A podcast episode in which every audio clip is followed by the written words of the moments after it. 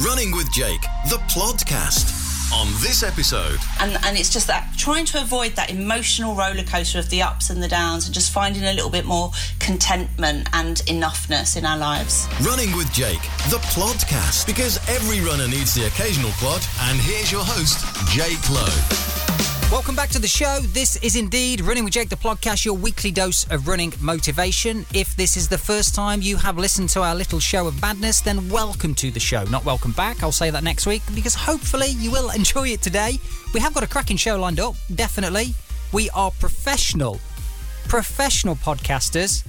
However, just just bear with, just bear with. you- I just need to fire out one quick message. Hang on. What? Uh, what are you? One sec. One second. One second. One second. No, I'll be with you. I'll be with you. What are you doing? don't message me. No, I'm just sent. I've just sent a message to. Um, I've just sent a message to uh, my runner Simon, who did the Manchester Marathon weekend. He was part of that the other week. Sure. Uh, but the, the problem is, you see, as, as you know, Pete, and regular listeners will know, will know, the setup here in the recording cupboard uh, is such that I can see you on Zoom. I've got the laptop. I've got a million windows open. I'm recording. It's great. Uh, I've also got WhatsApp open. I, I send a lot of my runners WhatsApp messages, as, as people know. Uh, but I also use a desktop version of that, and, and he's, he keeps messaging me. He's, he's basically on a spa weekend at the moment, right? An, ex, an extended spa weekend, and he keeps posting selfies of him like in bathrobes and in the hot tub and stuff like that. And you know, it's great. He's loving it. He's chilling, but he's itching to get back doing some training. And he's just messaging me, going, "Oh, I really feel like I want to do some weights. Can I do some strength work?" And I'm like, "Look, I, I, I, I'm recording the podcast, so I've just told him to stop messaging me. I shall come back to you later." Jake, all you could ah. do, right, is just close that window down because you're the worst person. You're the worst person in the hmm. world to have multiple windows open. Like you're trying to concentrate on one task, yet you've got other windows open. I know what your brain's like. You're all over the place. It's like you see a shiny thing or a little notification or one of those little red badges with a number in it that you get everywhere. And all of a sudden, it's like you're not doing the podcast anymore because you're looking at a message. Thing is, I've turned all those badges off, but it doesn't it doesn't make any difference because I'm still checking everything all the time. It's mad. I mean, I love it. Spinning plates. We all spin plates in life, don't we? Let's be honest. We're all flipping crazy busy, uh, and obviously, I send a lot of messages to my runners. I get a lot back, which is great. It's a really good way to communicate. And around race weekends, you know, big events, of course, the phone is just smoking, man. It's like on fire. Obviously, Manchester recently, we had the Brighton Marathon just gone, Rotterdam Marathon, Paris, you know, other races going off. So there's a lot of messages inbound, outbound, and also I get messages from other people as well. It's crazy. In fact, I get messages from very good friends of mine who are also uh, former podcast guests. Rory Horseman springs to mind. He messaged me this morning. Now, Rory's a great guy, he's a fellow coach. He is running the Boston Marathon. This is in America, by the way. Good old US of A. This is not the one in Lincoln in, in the UK. So he's running Boston Marathon next Monday. He is feeling the same as everybody else feels around this time one week before in that taper period. We've spoken a lot about it on recent episodes. And the reason I'm saying this is actually Rory's a really good runner. Now I know we say the the speed doesn't matter, your pace is your pace and your goal is your goal, and that's true. But he is a he's a fast runner. He's like 245. He has to be fast, doesn't he, to get into Boston? He does, yeah. You wow, I'm impressed, Pete. You are a font of knowledge where running is concerned. This is great. No longer the non-running guy. No, you're dead right. You have to qualify for Boston uh, in America, so you know you've got to run pretty pretty quick anyway. Uh, but then he's like 245 there, and you know he's really speedy. But he goes through the exact same emotions and feelings and doubts and fears and has the same anxieties as everybody else, no matter what your level of ability. And the message you sent me this morning is living proof of that. Yo, yo, yo. Um, feel rubbish. Back. It's my back now. My arse is fine. It's my lower back's just rubbish, man. I've just parked up to go for a run now to lo- try and loosen it out. Proper paranoia. It's rubbish. My coffee machine wouldn't work this morning, so I tried to run it through three times. No water would come through. So I'm going to go for a run. I'm going to get a coffee in town. I need to buy some throwaway clothes from Primark and then do some work. So I'm hoping by the time I've been through town, had a coffee, done a run, I hope I feel better. But I will report back.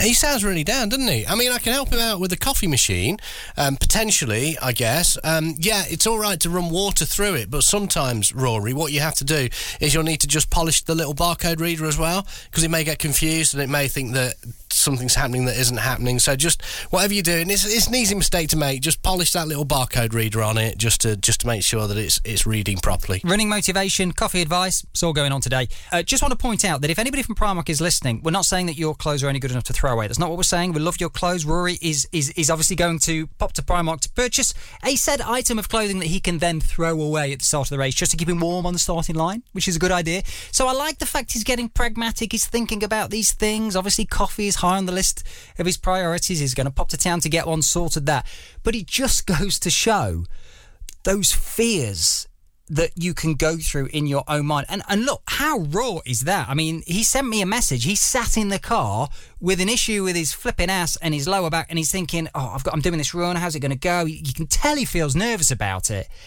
It's it's not a fantastic place to be, but it's a place that we can all relate to, and hopefully that's a little bit comforting to know. Yeah, I think it is for, for people just, like uh, more recreation. I know Rory's recreational, but for recreational runners who are just doing it and, and targeting much uh, much less of a time, that you know even people who are bloody fast have exactly the same kind of issues. Yeah, because an important goal to you is an important goal to you and therefore everything matters. And you go through those that weird kind of period of oh especially if there's a real issue that you're dealing with. I mean he's obviously got his butt issue that has hindered him throughout training. But i have to say from a purely selfish point of view now i am actually quite i'm quite happy to receive that message. I mean obviously i'm sad for rory and i want him to go well and i'm sure he will. I'm sure most of it is in his head and it will be great to hear how the race goes for him. But a part of me is quite happy that i'm getting messages about his ass and his nerves? Because usually usually no i'm serious now. Usually the messages that i get from rory are around the topic of short lining. Short lining. rory likes to discuss with me the lining of running shorts. And i do get it i do get it. It's his thing right? We all have a thing. Runners listen to this will know you have a thing. Where you get a bit weird about it. You're a bit fussy about it. It needs to be right and and that's Rory's thing. He, honestly, like he he sends me so many messages on shorts that he has bought, only to send them back because they were perfect, they were perfect, but the lining you're not quite right. It's a whole. It's the material, the feel. He just, you know, a bit of chafing going on. Doesn't want that. Just needs to feel right. Doesn't want to. Doesn't want them to cut too much into his groin inside. Like, get that. I get that. But that's his thing. Not getting any more messages about that now. It's all about his ass. Well, you've got your own issues with shorts yourself, haven't you? About the waistband or whatever it was you were on about the other day. Oh man, I even sent right in the lead up to Manchester. I even sent my runners the old mirror selfie in various running outfits. I, I know, I know. I was at a loss. I needed their opinion, but I tell you what it was. As you say, it's the waistband thing. That's my weird thing. So I'm not so fussed about the whole lining, but the waistband, I just, I ju- it needs to be really soft material, like super soft. I, I just, I don't like it pinching my fatty bits, my little my little fatty bits at the side, you know, around the back, little love handle bit. I hate, I just, honestly, I hate it. And I'm usually in between sizes. So I'm typically small and the shorts are perfect, but the waistband is just, it just nips a little bit. Do you know what I mean? Just in the old, the old love handles. Don't like it. And then if I get medium, Yeah. there's too much material, it's wafting about. Honestly, it's a nightmare. It's a nightmare. Just all this thing about short linings and um, and waistbands and all that kind of stuff. What about your what about your underpants? I mean, that's the bit that's contact. You're not your skin's not actually contacting the underlining of the short, is it, or the waistband because you've got your kecks on and you're all sorted there. Is that not important? Is, are the pants not more important? No, you you don't wear pants. You don't wear pants with the shorts if they've got the lining. I mean, some people may choose to wear the pants with with the shorts, but no, I mean that's what the lining's for. It's like it's like extra weight, isn't it? Why would you want to do that? What? I just no, you don't need that. And What? I I actually the reason the reason I sent a lot of my runners the mirror selfie. What do you think, guys? I was actually. I, I decided in the end, I ordered loads of shorts. I sent them all back. I decided in the end to wear an old pair of shorts, and they were lycra shorts. They were very small, uh, lycra, tight shorts, as you can imagine. Pockets in the side, which is great, so I can just slip the energy gels in there. Don't have to think about it. I didn't need to wear a belt to carry the energy gels which was really good. But I, I was like, do I wear pants with them? Do I not? I felt a bit self conscious if I didn't wear pants, but then if I put the pants on, obviously there's an extra layer of material there. They were just pinching a little bit more, felt a bit tight. Oh, it's a nightmare, Pete. Honestly, in the end, I just went commando and just wore. I just wore the short. I was a little bit conscious, but do you know what? Actually, if you're listening to this and you are a little bit conscious about what you wear, sometimes you might make the choice of what to wear in a training run or a race based on oh, you know, being conscious, but actually you wouldn't really choose that. You'd rather wear something else. I think there's many people that can feel a little bit self-conscious about what they wear when running, and sometimes that can hinder them to the point where they choose to wear something they don't really want to wear in training or racing, but they feel more comfortable in it, which I do understand. But you know, in training, and especially at a race, especially in a race, nobody cares about anybody else. Everybody's thinking about themselves and where the baggage drop is and when do I do my warm up and, uh, you know, am I going to poo myself at mile 18? That's what's on people's mind. They're not thinking about whether you're wearing pants or not. Take it from me. This whole pants thing has blown my mind, I'll be honest with you. Just at some point, I think, I understand you running people. Yeah, I'm on board with this. I get it. Yeah, cool. Now you tell me you're not wearing trolleys. I mean, uh, my head's in my hands, I'll be honest with you. I don't know what's going on. Well, it's interesting you've got your head in your hands because that's a complete opposite for me. My hands are usually in my pants. Just checking the lining. Just checking the lining. For the show notes and video content, go to runningwithjake.com forward slash podcast. Running with Jake, the podcast. Right, it's time to get this week's guest on. This is a call we recorded before the Manchester Marathon. Fantastic chat. You're going to love it. I'm always feeling super fired up. Every Wednesday, full length episodes of the podcast. Love chatting to our inspirational, motivational guest. And I know today's guest, she's already warned me, she's going to start to get a little bit animated. So if you do hear a bit of banging on the table and the sofa and the wall, bit of clanging and stuff, you, it's just Julie. Julie's just getting a little bit animated and a bit into the whole thing. That's cool. It's Friday as we record this. We're up for that. Julie, great to chat to you today on the show. Welcome, welcome, I'm welcome. So excited to be here. Now look, just settle in, just warm yourself up. So I don't want you to burn out. You don't want to. I don't want you to peak. It's like running a marathon. Don't peak too soon, girl. Otherwise, this chat will be like five minutes and we're done. All right. So just settling. Now, I'm gonna. Get, I want to get this right. This is crazy. There's so much I want to talk to you about. I'm, I'm surprised you've got time to record a call with us today. You are a business growth strategist, a professional keynote speaker, a top 5% podcaster. It's also good to speak to a fellow podcaster. And you're also a running coach. I and am. you run yourself. You're a mother. You're a business owner. I, oh, God, I can't keep up. I can't keep up. How do you spin all those plates? Where do we start? Let's start with running. I think we should do that. Tell me a bit about your entry to running, Judy, because that's a good place to start, isn't it? How did you get into it to start off with, and then and then how did you move to helping others? Yeah, it's a great story. So I used to work on the Olympics, right? So I used to be a volunteer manager for Newham Council when we were in the bid phase. So when we were trying to get everyone ah. excited about the games. And I used to go to all of these events trying to get people excited about physical activity, but I wasn't active at all. I was overweight, I was out clubbing every weekend, I was not the poster child for the Olympics. And somebody in the sports team said, We've got this fun run happening at the weekend. Can we have some volunteers? And by the way, are you going to do it? And I was like, yeah, I'll do it. I was like my early 20s. I was like, you know, how hard can 3K be? I almost died. I almost died. Firstly, of not being able to breathe. Secondly, of embarrassment. I came last, and I was like, "This is not on." And so I made a bit of a commitment to improve my fitness. Um, and I hated running. You know, running was last on the list. I'd prefer swimming, cycling, aerobics, anything other than running. So I had this love-hate relationship with running for about six years, and then bit by bit I got into it, and I did a 10k race in Victoria Park, and I come last. And not only did I come last, when I got to the finish line, they everyone had gone. They'd packed up the finish line and there was nobody there. Um, and firstly, I was like, that's quite funny. Secondly, I was like, actually, that's quite sad. Um, and I just had this thought in my mind like, am I the only fat person that runs and that does races and that is slow? Um, and so that afternoon, I set up a blog called The Fat Girl's Guide to Running, which was supposed to be a bit of a joke. And then before long, I had thousands of followers. And I, I started to get a little bit more angry about the fact that plus size women were not represented very well in the, in the, you know, in the world of sport. And that was 11 years ago, nearly 12 years ago. Um, and the world of running has changed significantly since then. You know, we didn't have park run, we didn't have the This Girl Can campaign, you know, plus size athletes was not a thing. You know, I, I got a card that said Julie Creffield plus size athlete, and people used to laugh every time I showed it to them. They thought it was a bit of a joke. So, you know, it's been a long old decade of, of doing this stuff, and I've run five marathons, you know, probably a hundred half marathons. I've done tough mudders. I've done a triathlon, you know, all sorts of crazy things, you know. Um, and I bring my women with me. You know, they don't all do marathons. You know, they're at every stage of the running journey. Um, but you know, it's had its ups and downs. I mean, I didn't run during the pandemic. You know, I just didn't run at all. Just stopped altogether. So it's been like starting from scratch again, trying to get back up to doing slightly longer distances again. Do you think it was easier for you or harder for you to get back into your running? You know, you had the break with the pandemic, and I think Mm-hmm. that affected a lot of people. I think some people actually threw themselves into it because the I don't know work from home, they've got more time. It's like right, I'm going to take up running. I'm going to run more, less busy. Some people went the other way. Sounds like it went the other way for you, and you kind of wash your hands of it for a short while. Did it?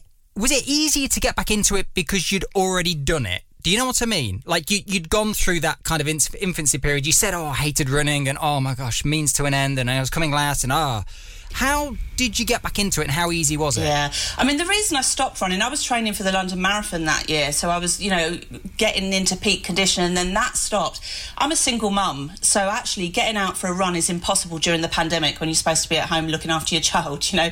And I couldn't get her to go on her bike. I couldn't do any amount of significant training with her being at home, and I had to make peace with that. What I didn't realise, I kind of knew and didn't know, was how linked uh, running was to my good mental health. And so during the pandemic, my mental health took a, a nosedive. Um, I probably put on about three stone in weight. So things like walking became difficult. You know, I'm not going to beat about the bush. I had lower back pain. I couldn't breathe. You know, I just was not in a very good physical or mental place. And I knew something had to change. Um, and I took a bit of a break. I went to Greece for a couple of weeks um, to write a book and I got into sea swimming.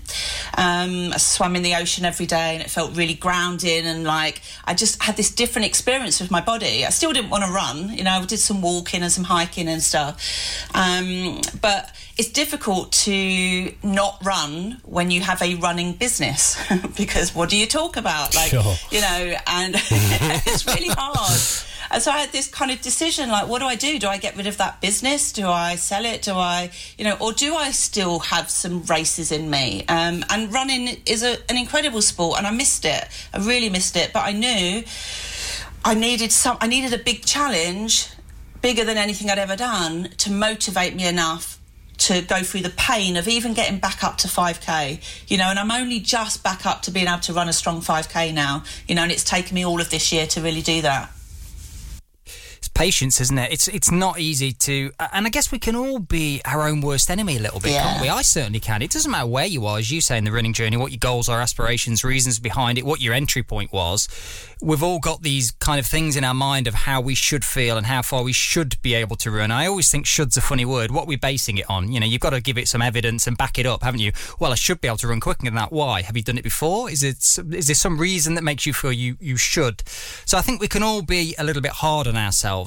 What are some of the obstacles that you face? Not personally, I guess to a degree personally as a coach, but you know, with you, the, the ladies that you help, so the runners you help, what are some of their barriers? I'm interested to know some of the common things as a fellow coach, and also what advice do you have? What's some of the good bits of information that you can give people if they are struggling to overcome their own sort of barriers? You know, they're getting in their own way. Yeah, I mean, Sport England did a lot of research on this uh, around the This Girl Can campaign, and it was the fear of judgment, you know. And I think the stat was two million fewer women play sport than men because of the fear of judgment. And I did a TEDx talk based around that stat because it's not just about running. Running is a metaphor for so much else in women's lives. You know, if women are afraid to go out for a run, they're often afraid to go for promotion, they're often afraid to start dating. You know, it's all about that. What will people think of me if I'm, you know, it's it's almost like a, a fear of getting it wrong or a fear of failure. It's easier to not try than to try and to fail. And running is such a visible sport. Right? And so I've had so many stories of people sh- shouting stuff, um, uh, throwing stuff out of car windows, like just abuse, you know, just abuse when I'm just out for a run. And so it only takes that happening a couple of times for you to think, actually, it doesn't feel emotionally safe for me to do that as a sport. So lots of women have told me that they run on treadmills in their in their garden shed because that feels safer to them. And then I think, God, that's so sad that they don't get to enjoy nature and the you know running with other people and, and all of those things. So you know, my biggest advice is is to kind of put yourself in, a, in an emotional bubble where you're so focused on your own goals and your reasons why, knowing that it's going to improve your physical health, your mental health, your social skills, all of those things that you kind of almost don't see the negative stuff or even the fear of the negative stuff because sometimes it's the fear of judgment rather than the judgment itself but also um, you've got to be kind to yourself you know and if you're going out for a run the first time it's going to be bloody hard, you know, and it's accepting that you're going to breathe funny and your face is going to go red and your hair's going to sweat and you're going to chafe. All of those things happen, right? And they don't just happen to plus size women. A lot of plus size women are like, oh my God, I chafed. Uh. And I'm like, you know, other athletes chafe as well. Like it's, it's not, you know, and it's that being in community. And I think that's why people do love my communities because we can laugh about it. Like went out for a run, had to come home because I needed a poo. You know, like it's great to be able to kind of talk about that stuff, you know. But it's hard, and I think semi public accountability really works for me. I mean, public accountability works for me, but a lot of my women, they love the thing of, oh, I don't really want to go for a run, but I'm going to, you know, if I haven't reported back in an hour, give me a boot right? And so that's what the women in my community do. They encourage each other when they're not feeling like they want to go for a run because we know the other end of it, we're going to all feel great, you know? But it's also not beating yourself up when you can't go out for a run. You know, loads of people have got COVID at the moment. It's really getting in the way of their plans. And it, there's a, an element of acceptance you know the, the running journey is up and down for everybody.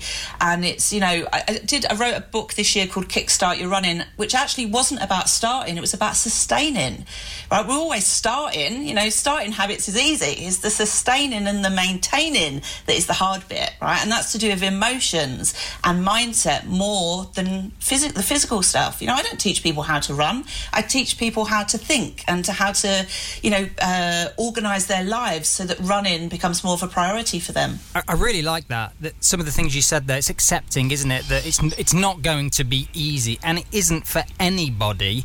And I think as well, the further you are down the running journey, not necessarily everybody. So if mm. you're somebody that just wants to run for their for their wellness and they're not bothered about events particularly, and they're just doing it to get some space and some time out and some time for them, great, no problem. But if they're looking at moving forward, which which a lot of people are I think they're always setting new goals and targets, however ambitious or not they may be. You know, they're setting goals and targets. So therefore, there's naturally going to be some obstacles. There's going to be some disappointment. There's going to be runs where you think, I just can't be bothered.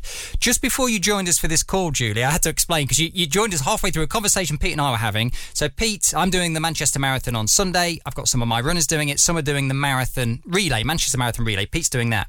And he was talking about, he ran yesterday and he ran in the snow. So he's very proud of himself. He ran in the snow.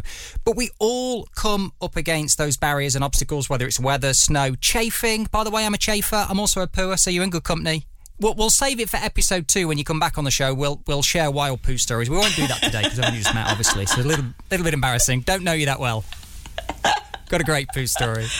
But everybody comes up against those obstacles. So being able to find that place in your mind where you accept and you keep going, as you say, sustainability. Everybody can start a diet on a Monday or eat healthy on a Monday or start meditating on a Monday. Are you going to do it on Tuesday? You know, are you going to do that? Tell me a bit about where you are personally with your running in terms of goals. Because I'm really interested. You touched on some marathons and stuff, and I know you, you, are into something with some of your ladies, which is amazing. So I want to hear about that. Um, and I'm interested because obviously you've had this period out and you're kind of finding your way back. And you said sometimes it's difficult, isn't it? Because you're like, you're coaching, you're a coach, but then you weren't. You had that time out. What do you do? Do you sell the business? Mm. Clearly, you haven't done that. What's your goal? What are you working towards? I am in about 67 days, not that I'm counting, running. T minus. running the Sierra Leone Marathon in West Africa.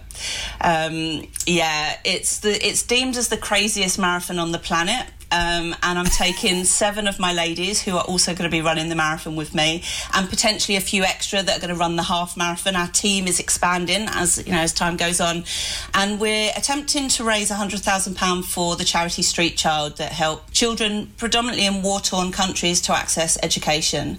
And I think that's the thing that was the missing part for me. Like I've always been motivated by goals, by exciting races, you know, interesting places to visit. But for the longest time, I was like, there's got to be something beyond my mission of getting lots of women running. And actually, the, the connection with Street Child is really uh, a good one because actually, I started my career working with young people. And I really believe that I've got to where I am in my life because I had a few teachers that really believed in me and I've had access to free education and things like that. So it feels like the connection with a charity is that final piece in the puzzle for me to, to really go big and to really involve my community in something, you know, pretty extraordinary. I've just pulled up the website here. This looks uh, bizarre, bonkers, amazing, all of those things. I can't believe you're doing this. It, there's always something with running, I find, and and I guess look, let's be honest, exercise and activity in general, you know, sport in general. But the thing about running is it is really accessible. Of course, there are there's a flip side to that because there can be a high injury rate. You've got to be careful. As you say, you're very vulnerable. What was the phrase that you use? Kind of, it's a very visible sport, isn't it? Especially if you're involved in social media and the likes of Strava, all that. You know, you, you can't really hide away unless you're in in a shed on a treadmill, you know, in, in your garden type thing.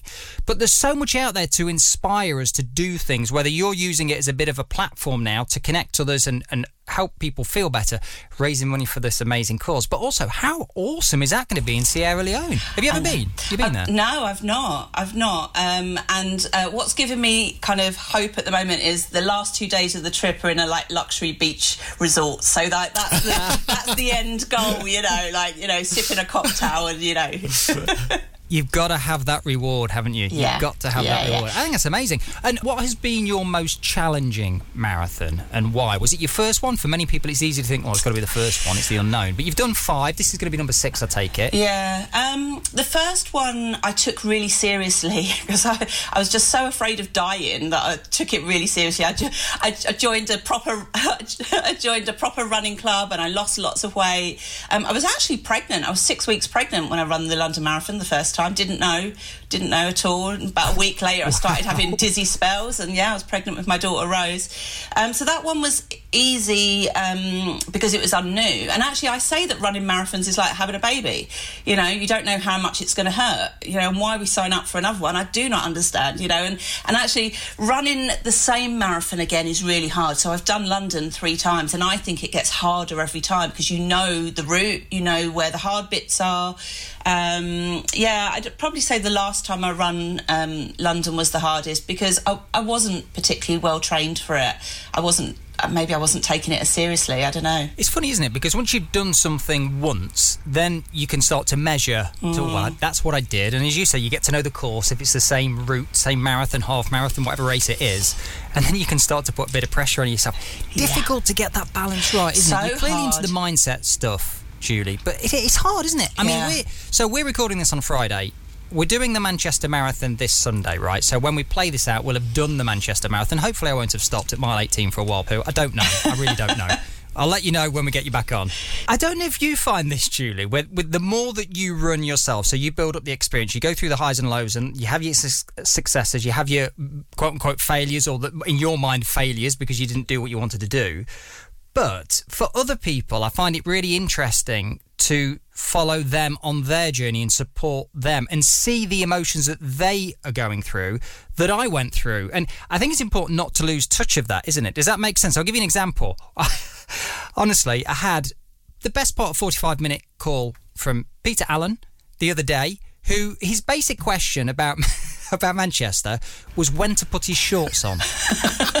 He wasn't sure It's a serious because he's driving up on the morning. Serious question. Because he's driving up. What was your issue, Pete? Because you're driving up on the on the Sunday. Uh, because I'm driving up on the Sunday morning, I'm like, what do I what do I wear as I'm driving? And Jake's going on about have you got have you got tracksuit bottoms? And I'm going no because I'm not a fitness guy or a teenager. I don't stand around corners with my hands down my tracksuit bottoms, and I'm not a fit guy. So no, of course I don't have tracksuit bottoms. I mentioned this to my wife, and she's going, "I'll get you some tracksuit bottoms." I go, "Don't you bloody dare!" Because you're gonna. It's a slippery slope. Exactly. You're going to make me either look like um, someone who's trying to be a fitness guy, a teen. Well, I'm not. I'm past looking like a teenager. Let's be honest. Or a PE teacher. I don't want tracksuit bottoms. So anyway, the issue was. I can't wait for the race it's, photos. it's like I, Jake asked me this time last week on the podcast whether I was um, scared or afraid uh, and and worried and nervous, and the answer is no because I have no point of reference. I have no idea of what it's going to be like, and and since Yeah. that conversation, I just wanted to put it together in my head and get those little details together, as in. You know what actually happens because I have no perception. Yeah. I've spent Yeah. spent ages kind of I am not a fitness guy at all and I spent time running for um, just to, just to stop me being insane I think just for my mental yeah. well-being and you know when I started off I was very much like I'd, I'd run past people and they'd be on the driveway washing their car and I'd want to hide away it was like oh Mm. no what, what are they going to think and it took me some time to realise they don't think anything because they're too busy washing their car Yeah. or doing whatever they're doing um, but now I'm like all of a sudden got to do this thing in Manchester and I just need to work out what it's going to be like before experiencing it because it's going to be Because you don't know what you don't know. You don't I mean, that's the point. You don't know what you don't know. And actually, it was one of the reasons that I decided to write a book about marathon running, Mm. right? Um, and at the time, I had all these kind of mind monkeys saying, Who are you to write a book about marathon running? You've only run two or three or whatever it was, and you're slow and you're fat and all the. Damn those actually- monkeys. Yeah, but do you know actually the bits in the book that people always thank me for is all those little bits of like what to pack, what to do, what happens, you know, um, how to choose your marathon, what to think about, what to do when it becomes really hard, you know, because you just don't think about those things, you know, and and like for me, the I, I've run um, my fastest run, run uh, marathon was just under six hours, and my slowest was close to eight hours, right? The difference between a six hour or even a seven and an eight, that one hour difference in a city marathon is the difference between you having a good time and a really hard time. yeah. And that's to do with um, having other runners around you, having uh, crowds, the chance of the sweeper van. I mean, I was telling this story at the weekend. I did a half marathon once in Geneva, and the strap line was something like the fastest run you'll ever run, or something like that. And literally, after about 20 seconds, I was the last runner. And there was a sweeper van that was going beep, beep. Beep, and I was like, I cannot run for three hours with that behind me. Yeah. So I literally sprinted to get in front of a few people so that I wasn't the last runner. And there was one bit that we came, it was beautiful, it was a beautiful race. But there was one bit that I came round a corner and there was a dual carriageway that went down. And it meant that I run really fast. But I was the only runner and I was running really fast. And there was this town that had come out to cheer. I felt like Paula Radcliffe. I felt like I was at the start of the run. It was the funniest thing ever. I was like, I'm the champion. Um, and so I was there with Susie Chan, right? So Susie Chan and I have done lots of races together. Um, and she was doing the full marathon. Um, and she, I'm sure she finished the full marathon about 10 minutes after I did the half, you know. But, um, but yeah, you know, it's really easy not to um, get caught up in your own head with all this stuff. Am I going to come last? Uh, is she going to be faster than me? Am I going to be faster than myself before? You know, all of those things. And there's so much that's out of your control. And if you if you allow those mind monkeys to kind of take control, then you'll never do anything. You'll never say yes to anything. it's a really funny place to be, isn't it? When you're kind of stuck in your own head and your your own thoughts. And and and and, and you will know as a, as a business strategist as well. You help lots of people outside of obviously the world of running. The, obstacles are obstacles, and people can still get caught in their own thoughts, can't they? Yeah. And stumble over them Yeah, and just yeah. kind of replay them over and over again. I do it, as I'm sure you do it, Julian. I guess it's about having coping mechanisms, strategies. I mean, I love what you say about the book there. That talking about running marathons, you don't know what you don't know. Of course, absolutely that. And it's the things that people don't think about. Oh, I didn't actually think about that. You know, I, I recommend everybody has three times in their mind. If you are targeting targeting a time, don't just pin your hopes on one time. Choose three times. You know, be organised. Think about the Friday night. So we record this on Friday tonight, and I've told all my runners is the most important night for sleep in my mind because Saturday if you're staying away, which we are, you're probably not going to sleep that great anyway. You're excited, you're nervous, all those things about the race. You don't want to miss the alarm clock. It probably won't be brilliant. Don't worry about it. As long as you've slept well in the week leading up to. So all those different things. Do I wear my shorts when I'm driving? it's a concern in my taxi car. it is a concern. a concern. It is an absolute concern. Outside of running, Judy, you've mentioned sort of well-being and stuff, which I love. How do you get some headspace yourself outside of running, or do you? And, and, and what does that look like? How does it work? I, I'm a little bit of a weird person. I'm hyper I'm hyper focused on things. Um, I don't take breaks. Uh, I'm a you know I am. People would say I'm an overachiever. You know I, I write books really quickly and I I launch programs really quickly and um, I think the pandemic it was such a unique experience for me uh, running two businesses. One that was all that basically stopped overnight because most of my women were carers for other people, so they couldn't prioritize their own health anymore. So I was like, oh, what do I do? You know, I can't make money from that business, but I'm still got thousands of women looking at me for inspiration, motivation, you know, to hold space for them.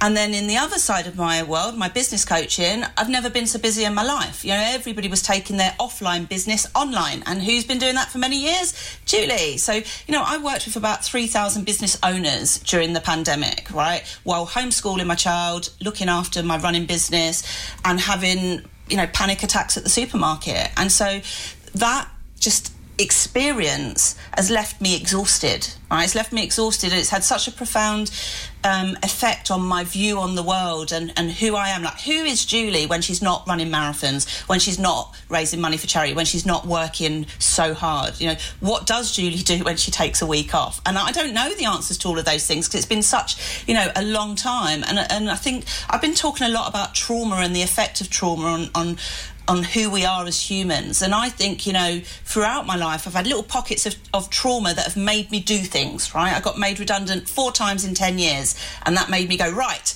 that's never happening again. I'm going to set up my own business because then no one can sack me from it, right? Um, you know, had had a baby, become a single parent. I was like, right, you know, and, and it's always this kind of fight or flight response.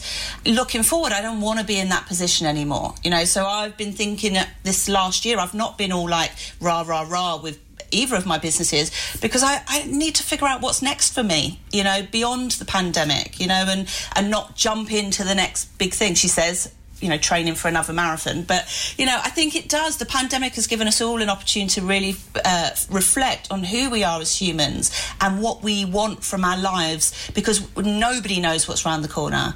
I mean I, I had covid in october and ended up in hospital. And i can remember being on the trolley in the hospital going this might be it. And i don't feel like i've done enough. I don't feel like i've had enough impact on the world. And it sounds a bit weird, but that, that was genuinely my thought. Shit, if I die, I don't think I've done enough.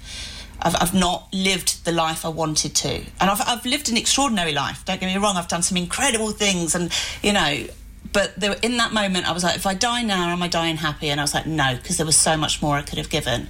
I mean, I was being a bit over dramatic. I was only there for 24 hours. But, you know, in that moment, you do, you reflect on what life is and who you are in it. I really love your honesty today, Julie. And, and I think the pandemic's a funny one, isn't it? Because something the whole world has shared, which is, we can't often say that about something, can we? And, and I think that the whole thing of asking ourselves questions, you know, almost the meaning of life or meaning of my life. Where am I going? What do I want to do? Do I want to still run, for example? Uh, you know, how do I look after my runners or my business clients or, you know, all those, how do I get down downtime? Who am I? Who's Julie? Who's Jake?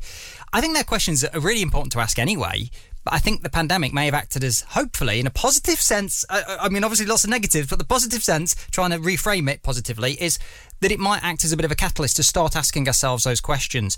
You know, the classic one, bringing it back to running, is after a big race that you train for. That doesn't have to be a marathon, as you as you know, Julie. It can be something that you build up in your mind. That's a big thing. Pete, for you, it'll be the, the, the 10k relay in Manchester. You've never done it. It's going to be a big thing, right? Part of a big weekend. Afterwards, I think it's really important to try to avoid knee jerk reactions. Now, that's not so easy to do, but giving yourself some space to think about what you want out of running. Where do you want to go? Do you want to take a mini break from running? Do you want to do some cross training? Do you want to have a go with something else? Do you want to join Julie with the in the Sierra Leone Marathon? You know, what do you want to do? What do you want to achieve? Because it's very easy to go, oh, I need to do that again. Or, oh, they're sending me emails going, uh, early bird offer, sign up, sign up, sign up. You know, we can all be guilty of going, yeah, do it, you know, but reacting. I think just taking some space and acknowledging what you've so actually that. done. You know, like acknowledging what you've actually done and saying, "Well done, me. I did a great job. I, I stuck with it. I persevered. I, you know." So often we achieve something and we're on to the next thing without actually truly, you know, dissecting how awesome we did to achieve that thing in the first place. You you are so so right, and it's what's really funny is I sent I send voice messages out to my runners, Julie, and I sent one this morning, and I always say to people. I don't care what your goal is. So I don't, you know, people come to me usually with a goal, as they will with you, business related, running related, and they've got a goal. I genuinely do not care what that goal is. I care that, first of all, it's realistic and I, can I help this person achieve this work towards it? Where are they now? What's their starting point? I just want to help them bridge that gap. The key for me, personally, my personal goal for them is to help them feel proud of themselves and what they've achieved. I, they never come to me saying, Jake, I want to feel proud of what I've achieved, but I always want to try to bring that to the party. If I can, I want to try to make that happen. I can tell you're on board with this because you're nodding away. And I just think that's such an amazing thing. And if you don't take time out to reflect, as you're saying, how do you know if you're proud of what you achieve? How are you going to give yourself a pat on the back? You know, you mentioned working with the Olympics. Uh, everybody we work with, I think I'm right in saying, are not Olympians. They're not full time athletes. They're doing it because they choose to do it, mental health or whatever reasons it might be. Let's bloody enjoy it. Yeah. That's what I say. And it's about a sense of enoughness, right? I am enough. What I did was enough. Whether I do another one or whether I don't, I'm still enough. Right, you know, and it's like it's very easy to finish a marathon. I did this the first one, finished it, and thought, oh, I think I could go faster right? And then I did the Brighton Marathon and, and was marginally faster, but was very disappointed because I'd really upped my speed training. You know, and, and it's just that trying to avoid that emotional roller coaster of the ups and the downs and just finding a little bit more contentment and enoughness in our lives. I think we're all a work in progress, aren't we? And I think that's just how it how it is and how it should remain really it's always always improving and looking at how we can do things slightly differently and like you say just be happy with who we are man Stop giving ourselves a hard time. Julie, it's been amazing to chat to you. I love it. Should we just carry on? no, we should go. You, you're busy. You've got stuff to do. I've got a, I've got a pack for the Manchester Marathon. Well, I've, I've got, got a half marathon at the weekend. I'm doing the London landmarks. It'll be my first half marathon in three years. So, yes. Wow. Enjoy. Are you looking forward to it? Are you running with some of your your yeah? We've got, a, we've got a, yeah, we've got a small team. We probably won't run together, but we'll meet up beforehand. But yeah, I'm really looking forward to it. Awesome, awesome. Now, at what point? At what point will you put putting your shorts on, Julie? I mean, I need to ask. You know, how are you going to be driving I might, there? I might sleep it. I might sleep in them, so I've got no excuse in the morning. That's the answer I was looking for. That's a great idea, Jake. Why didn't you tell me to sleep in my shorts? I've got you both on Zoom. I'm the only one stood up. You can see what I'm wearing. You're both sat down. Have you both got your shorts on now? I think you should stand up. I think you've both got your shorts on Not ready. standing up. I've got, my paja- I've got my pajama bottoms on still. oh, my top. I've got. A proper podcast I've got my belt guest. undone because love it's too small. oh God! Oh dear, my zip's undone as well. How embarrassing! Oh God! I think it's probably a good time to wrap up. Julie, it's been an absolute pleasure chatting with you today. If people want to connect with you and see what you're up to, you're on Instagram, aren't you? How can they follow you? Yeah, um, for the running stuff, it's really easy to find me. Just Google Too Fat to Run. Uh, anything to do with being a plus size runner, I come up really high in the SEO. And then it's my name, Julie Creffield, for all of the uh, business coaching stuff. We'll link that in the show notes page, which you know the score by now, you regular listeners. It is runningwithjake.com forward slash podcast. You fired me up today, Julie. I'm on it now. I'm on it. I hope I don't burn out ahead of the weekend. Fingers crossed. Listen, don't dash off. I know you want to dash off. I, I can see you want to dash off. Put your pajama top back on. Don't do that. I've got one more question for you. We ask all of our guests this question. Are you ready? Okay. Yeah, it's a great question. It's, It's not a great question. It's not. It's nothing more than an average. It's It's, just an average question. It's just an average question. Sorry. Here we go. You ready? You ready? Okay. Julie, this is your weekly dose of running motivation. What does the word motivation mean to you? It means giving yourself a kick up the backside when you genuinely need it. Look at that. Just say it how it is. Love it. Julie, listen, have a great day. Have a great weekend. Enjoy the half marathon. We'll speak again. Cool. Thanks, guys. It's been brilliant. Running with Jake, the podcast. I've just had another voice message from Rory. Oh no, not about pants again. Not about about pants. I don't know. I don't know. I don't know. He's obviously done his run. He's ob- should we should we play it out? Listen, have a listen. Yo, yo, yo. Finished my run, did 10k easy. Um, yeah, man, my back's just tight. It's just uh, not what you want for a marathon, but I've got all week. Uh, You know, it's about just stretching the legs out. My hamstrings are just tight, man. I don't know why, because Sunday wasn't particularly hard work, but we'll see. Yeah, so I'm gonna go get a coffee. Not to be negative, to be positive. Still got six days. A lot can change six days. Just got to keep my body moving keep stretching. Got the Voltarol arriving today. Like, just got to be positive and uh, yeah, get to that start line if it fucking kills me. So yeah, maybe I need some Britney. You know what? That's what I'm to do. I'm going to walk to town now from my parking space, free parking obs, um, and listen to Britney. And I'm going to think of you, and I'm going to be a happy person whilst I go buy my shitty throwaway clothes from Primark. So thank you, sir. You've inspired me today to listen to some awful music. He does sound down. And once again, just to confirm that Primark's clothes are not shitty. Um, absolute confirmation on that, and not disposable. Uh, carry on, please, Jake. Yeah. just need to make sure we're covered legally. You know. I think you did a good job there. I think we're covered. I think we're covered. Thank you. He is downbeat, man. Like seriously, and that, yo, yo, yo. I, I thought. I mean, that's normally how we uh, like speak to each other. I do that with my runners as well. It's like, yo, yo, yo, morning, right, guys. This is what you've got. I mean, he's like, yo. I thought that was on like slow speed. I thought we got a technical problem. I'll be honest. Yo, yo, yo. I thought we'd slowed that down. Yeah, some issue. You know what he mentioned there about getting to the start line? Got to get to that start line. That, I think, is such a huge takeaway. Honestly, like, because we get so focused on performance, but you can't, you know, forget performance. You've got to be standing on that flipping line. You've got to be in the race in the first place, able to take part. And that's not a given. That isn't a guarantee. World class athletes get injured. You know, we can all get injured. So I think having that in mind that that is the most important thing. I think it can help you to make some good, good, decisions in your training. But look, I, I obviously I wish Rory like all the luck in the world. I, he's going to be fine. I, I, he's going to be fine.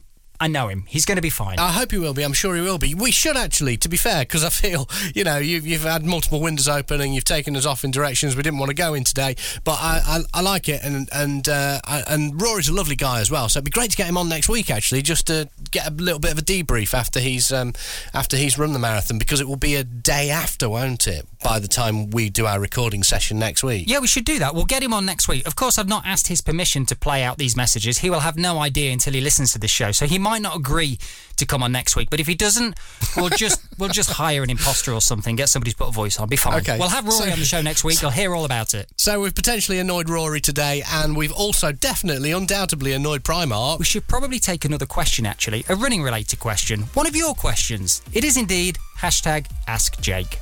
Today's question comes from Sue, who wants to know why the recovery period following a marathon needs to be so long. And is she okay just to get back into normal training once her legs feel okay?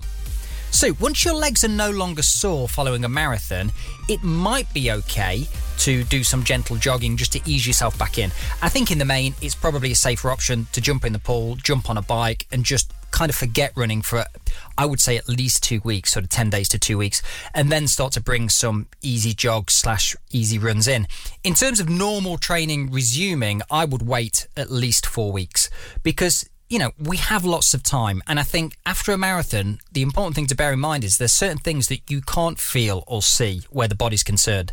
So you can feel if your legs are sore or not, but what you can't see is the stress that you put your central nervous system under, your immune system, your digestive system in a race like a marathon. All these things need to fully recover. And remember, psychologically, I think it does us the world of good just to have a break and hit the reset button. So stay patient, don't push too hard, and you will be better for it.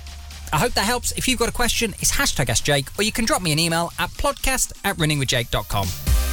And that, my friends, brings us to the end of another episode of Running with Jake, the podcast. A massive thank you to today's guest, Julie. Also, big thank you, big love to Rory and Primark. We will be back next week to find out how Rory got on in the Boston Marathon. Have a great week, whatever you're up to. We will see you next week. Oh, and one more thing.